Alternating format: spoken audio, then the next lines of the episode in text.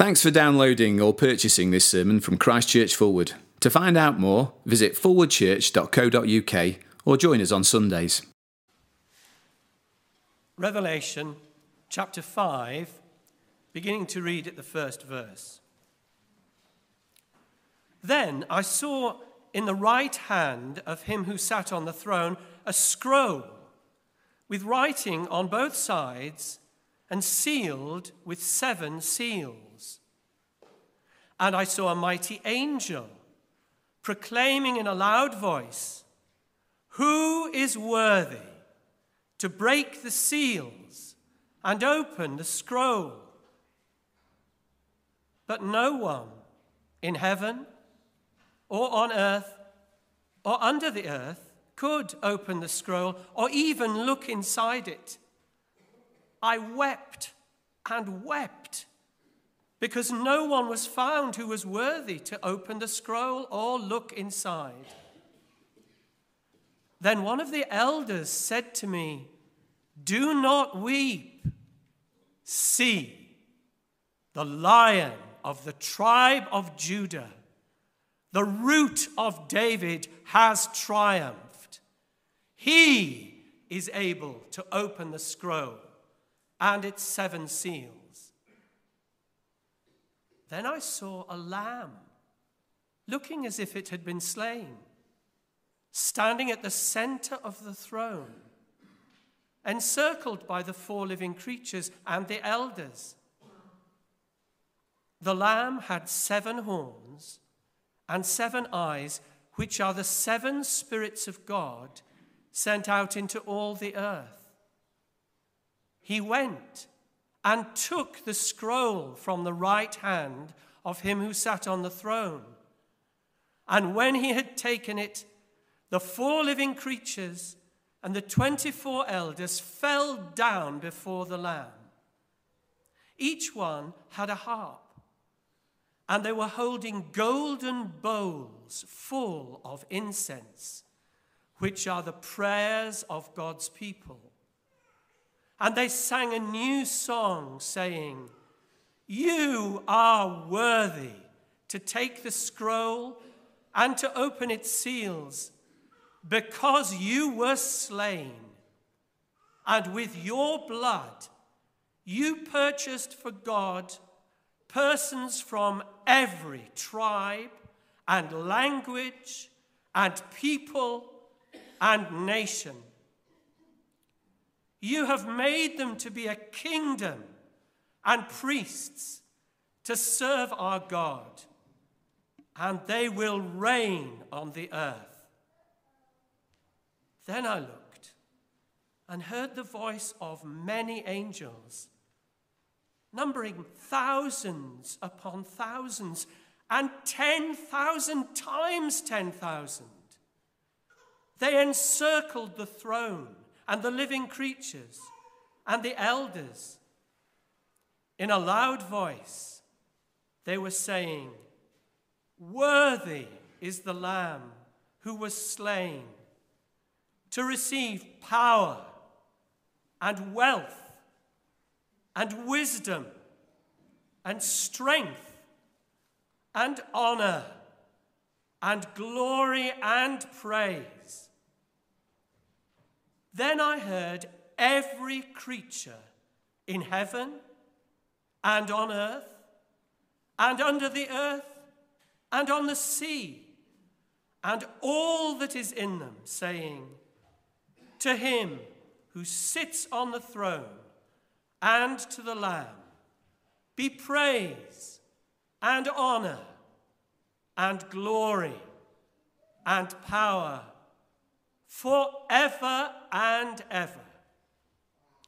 The four living creatures said, Amen. And the elders fell down and worshipped. This is the word of the Lord. Thanks be to God.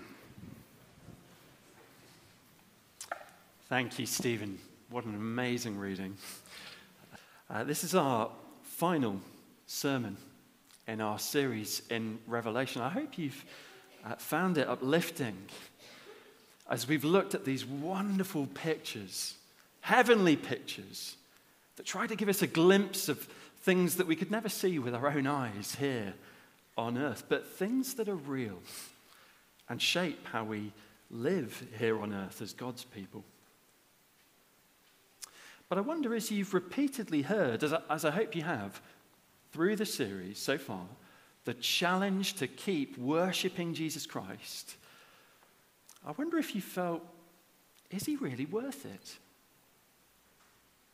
The big point of today, it's not hard to see again, is it? Uh, it's worship him, worship the rescuer king. But is he worth it?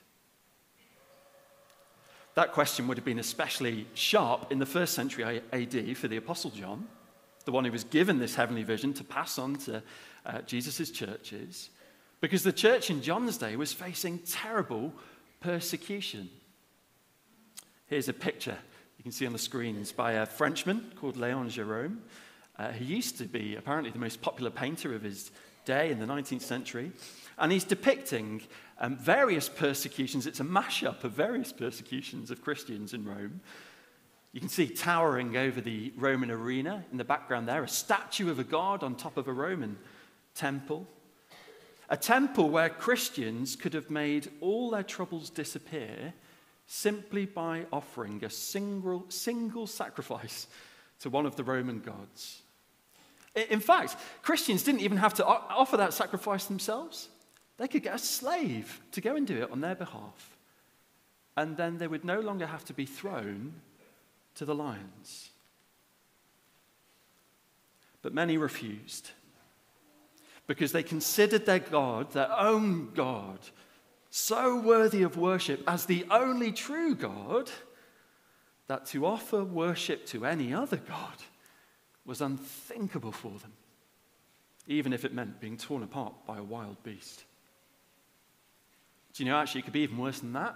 Can you see around the arena there, the, the torches burning around the arena? Those torches are people, Christian people, that the Roman Empire covered in pitch and set alight because they would not worship Roman gods. I'd like you just to imagine yourself in the shoes of your brothers and sisters from the first and second century. You've got three choices being fed to the lions, being set alight as a human torch, or just sending your slave to offer one little sacrifice to a Roman god. Is Jesus really worth worshipping if it costs you everything? In Leafy Fulwood, we just don't face that kind of cost for worshipping Christ, do we? In fact, it was only a century or two ago when it was people who refused to worship Christ who would be publicly shamed and punished. I wonder if you've seen these, um, these stocks You've seen those stocks in Fulwood. You can find them outside the Fulwood Old Chapel. I think they were last used in the 18th century, maybe the 19th century, to punish people who didn't come to church on Sunday to worship Christ. Um, how about that for an evangelistic strategy? of course, using social pressure to get people to worship someone or something, it's, it's, a useless thing to do, especially when history turns and the social pressures flip the other way, right? Well, history is turning now in the UK. I mean, we're a long way from being burned as human torches or being fed to lions, but at the very least, being a Christian, especially one who actually believes the Bible, well, that makes you very odd, even offensive to some, doesn't it? We're under pressure to stop loving and living for Christ. Haven't we seen in seven different ways in the seven letters to the churches the pressure, the temptations that pull us away from worshiping Christ? Go back and listen to those talks if you missed them. But the question now in Revelation is what's going to keep us worshiping Christ persistently, wanting Him passionately, even more than wealth and comfort, working for Him purposefully? even if it does your reputation no good. Well, from Chapter 4, verse 1. Last week, we've been given an open door into heaven to see why our God is so worthy of worship. We saw the greatest of creatures last week, the angelic cherubim and the angelic elders, worshipping God as the Creator King, so that we little creatures would be wrapped up into their worship. But John has more to see and more to show us today. Did you see chapter 5? It breaks into three scenes, each beginning, I saw, I saw. 5 verse 1, I saw. 5 verse 6, I saw. Then 5 verse 11, I looked and heard. So, what does he see? What does he see that moves him and indeed all creation to worship? Well, to begin with, 5 verses 1 to 5. See the lion who conquers our sorrow. Verse 1 Then I saw in the right hand of him who sat on the throne a scroll. A scroll, verse 2, did you see that nobody can open? What is this scroll? It's intriguing, isn't it? And ultimately, did you notice? You're never actually told what's written on it. It's left a secret. God's good purposes are closed to us. I think you're not told to kind of create some kind of intrigue and tension to underline the point that you can't know God's good plans. Oh, we can work a few things out from the description, though, can't we? Verse 1 this scroll, see where it is? The scroll is in the right hand of him who sits on the throne, the right hand of the king of the universe. The right hand of any king was considered their hand of powerful rule. So I take it this scroll is his powerful decrees for the universe that he rules. Also, notice in verse 1, it's written on both sides, this scroll, which suggests a scroll that is full. Maybe then this is the fullness of all God's decrees and designs for our universe. But, end of verse 1, the scroll is sealed shut with seven seals. And nobody, nobody can even look inside it. Why would God's good rule be closed to his creatures in this way? Well, I take it that it's because of what we saw last week in part. I mean, last week we saw that heaven's greatest angels worship God as the king because he's the creator.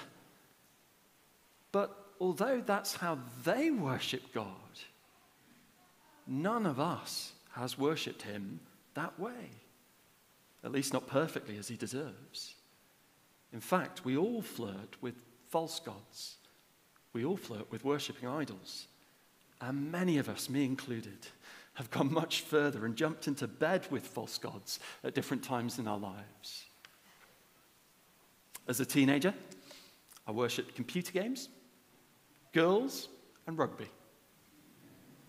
As a 20 year old, I worshipped my wife. Understandably, she is as close to a, a goddess as a human being can come. As a 30 year old, I worship professional success and status. As a 40 year old, I just want to sleep. Somebody let me sleep. Babysitting duties are available. If you. Um...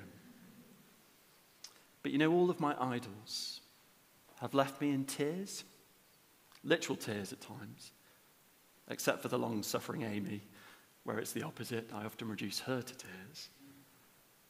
No idol can bear the weight of our worship because only the one who bears us up and gives us every breath can do that.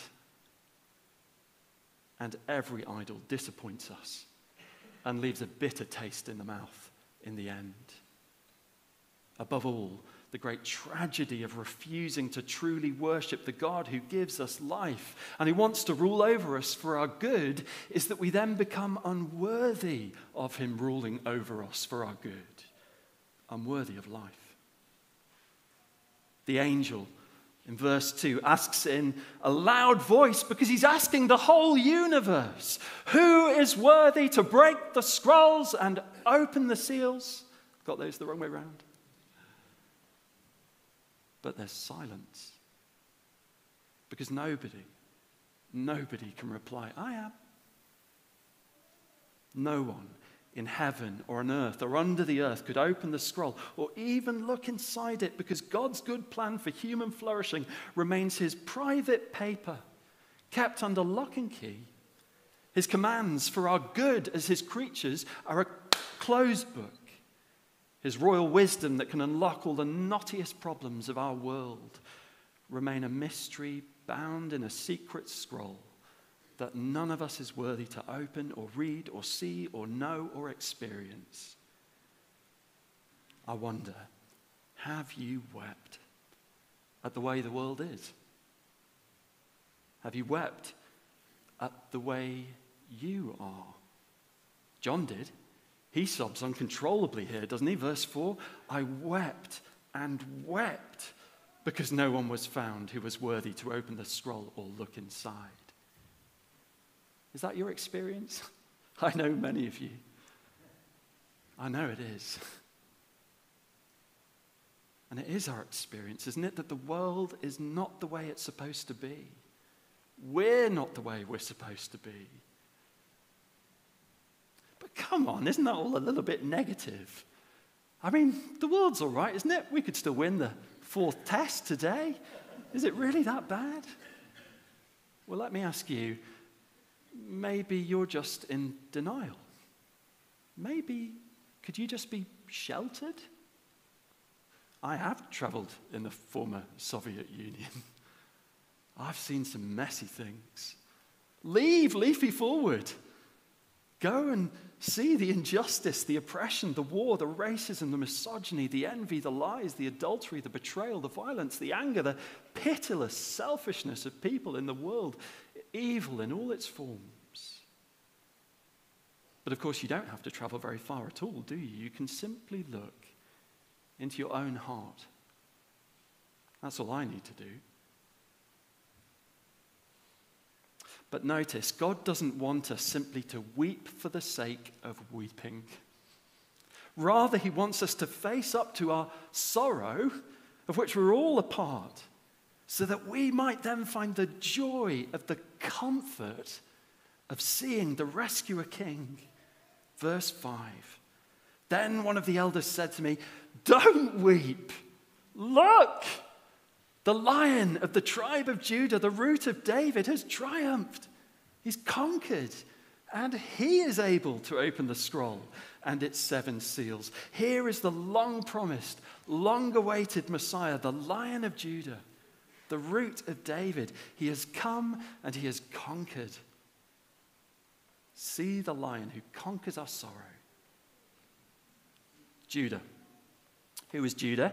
The great grandson of the forefather of the Jewish people, Abraham.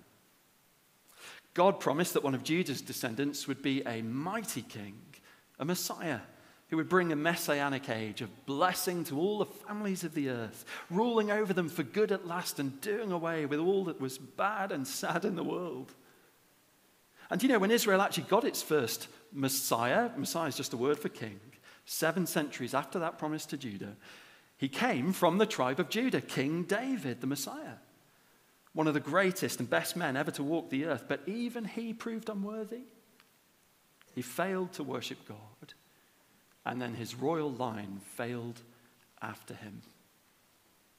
But now, the royal line that was broken has been restored, and the Lion of Judah has come and has conquered, and his name is Jesus, and he can dry your tears. My grandpa always used to say to me, Kid, you've got to choose. You can stay in Stockport and be a big fish in a small pond, or go to London and be a small fish in a big pond.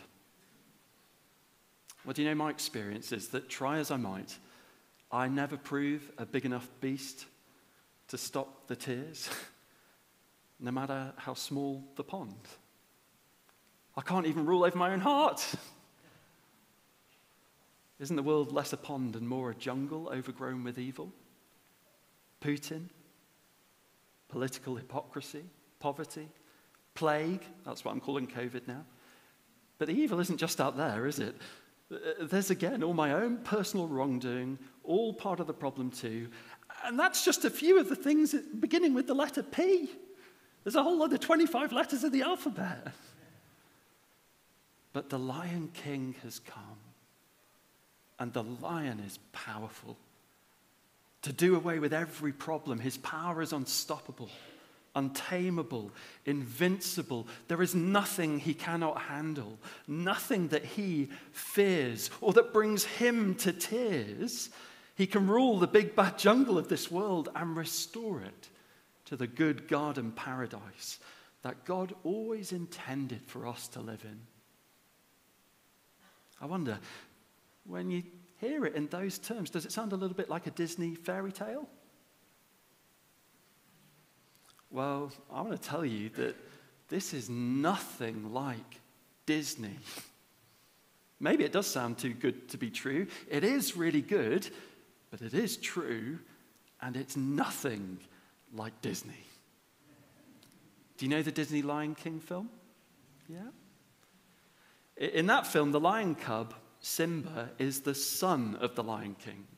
And Simba, the son, doesn't listen to his dad one day, the king, and it all ends in tears for Simba. Some evil hyenas and his evil uncle kick him out of the kingdom.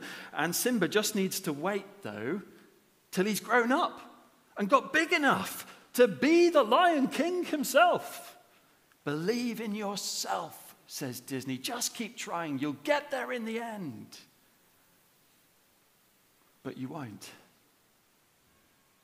The end of every person is not to defeat evil, the end of all of us, very obviously, is death.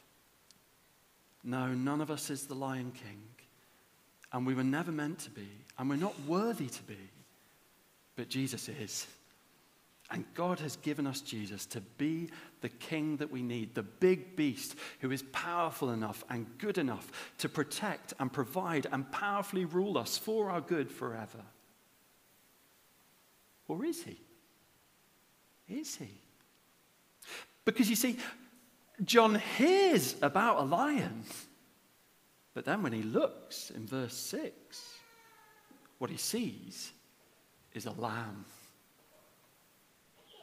Verse 6 Then I saw a lamb, looking as if it had been slain, standing at the center of the throne, encircled by the four living creatures and the elders. Now the picture gets really weird, doesn't it? It's got seven horns and seven eyes. And it's a lamb that's been slain. Why do we see a lamb if he's meant to be a lion? A lamb's not powerful, especially not one that's been slaughtered. So is he powerful to sort out the world or not? And why all these animals anyway?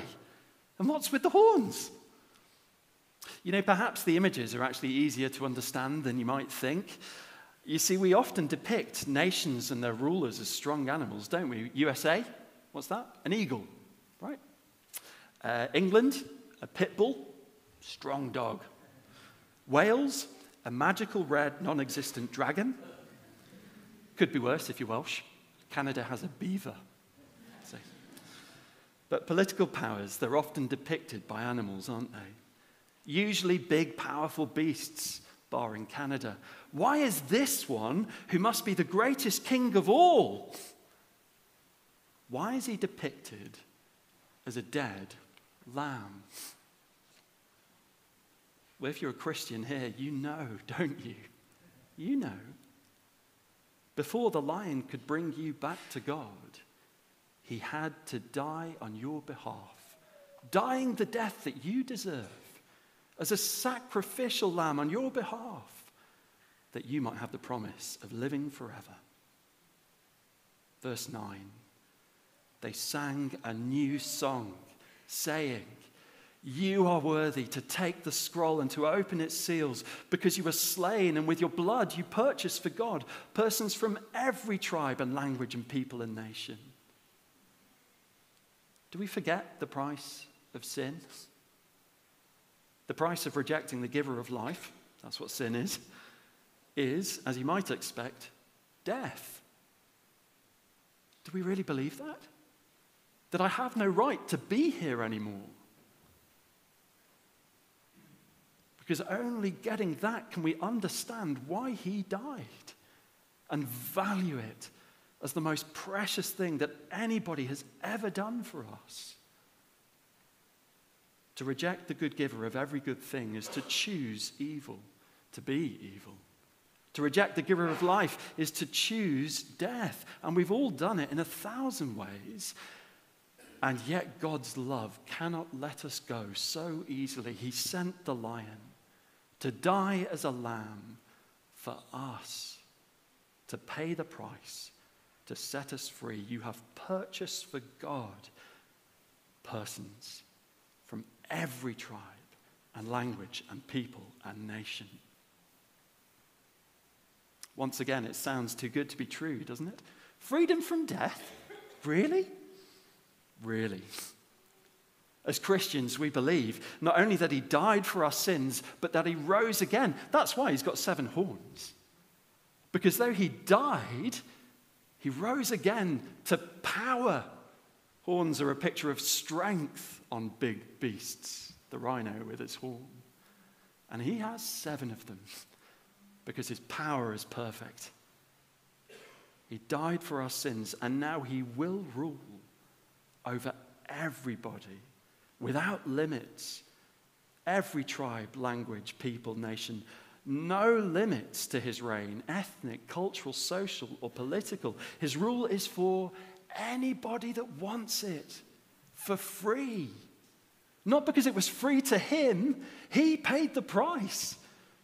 But he paid the price that it might be free for you, whoever you are. And he gladly paid it to bring you back to your Creator.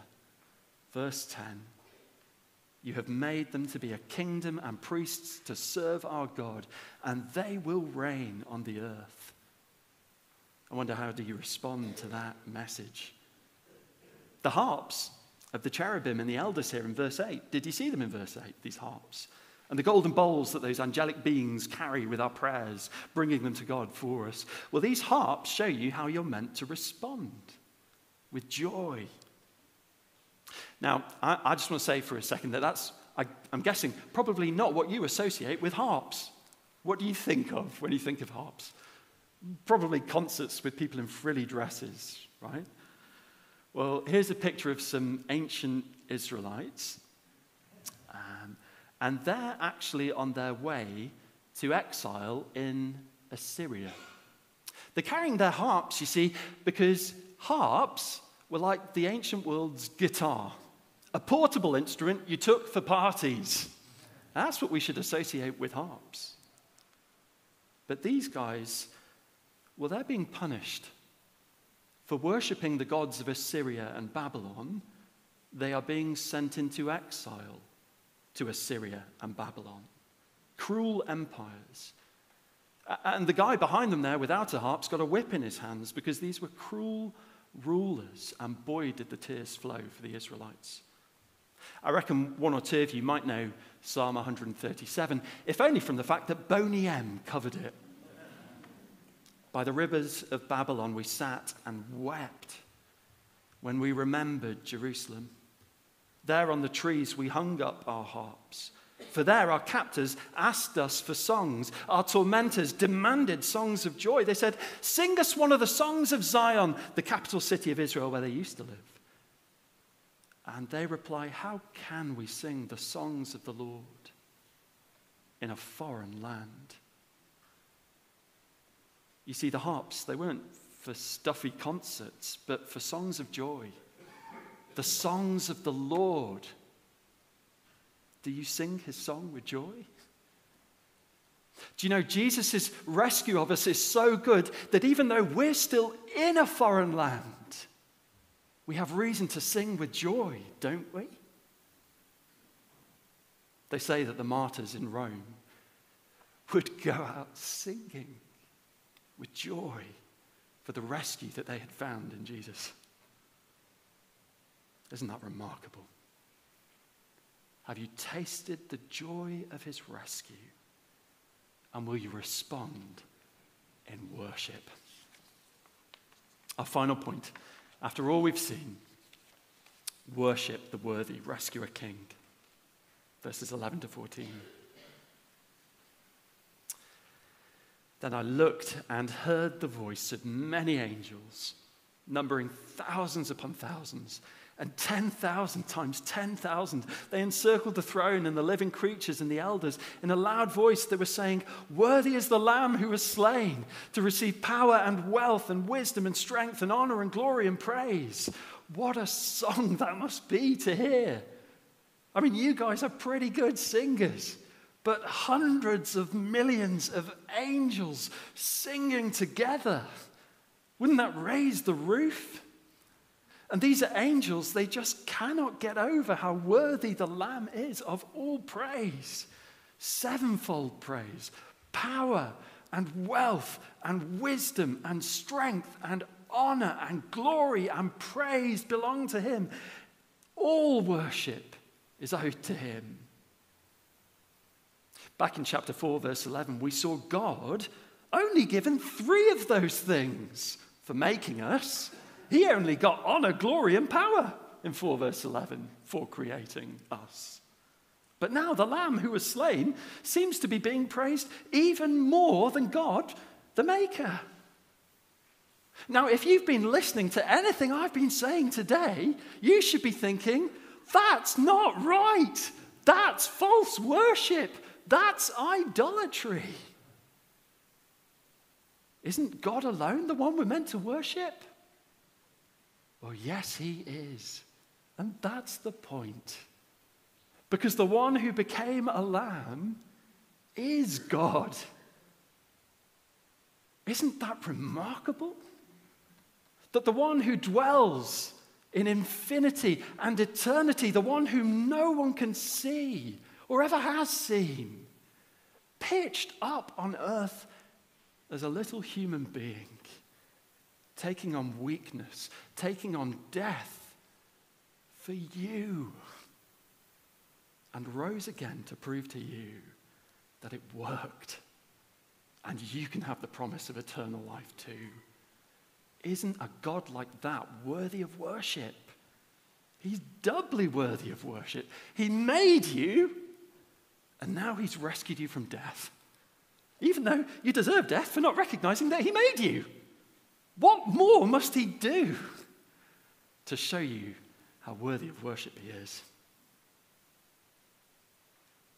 I wonder, do you ever stop and think how good it is that a God like this sits on the throne of the universe?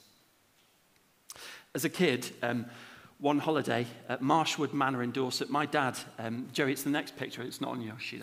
My dad um, let me drive his Ford Scorpio 2.9 litre down the, the driveway to the farmhouse where we were staying. And um, ever since then, unfortunately, as fun as it was, I used to get anxiety dreams that I was on a motorway as a kid, driving my dad's Scorpio, really powerful, and about to crash and die and cause tears for a thousand people. Whew, the world is out of control. That's what was really going on when I had those dreams. Well, can I say that human history is no longer out of control? The Lamb who was slain rose again. He sits on the throne. And he's on God's throne because he is God. And because he is so good that he can unlock the scroll. Because he died that you might live and know paradise again. The rest of Revelation, you know, it's realistic that the road ahead until we get to that day will be very bumpy indeed. John's first readers, again, went through more than just bumps, didn't they? As they were thrown to lions. But they were convinced that above the temples of the Roman gods, you can see it there in the picture, that one day the sunrise would come from on high. Because this king that we see here would come back and personally dry every tear. What a God. Let's keep worshipping him. To him who sits on the throne and to the Lamb be praise and honor and glory and power forever and ever. Amen.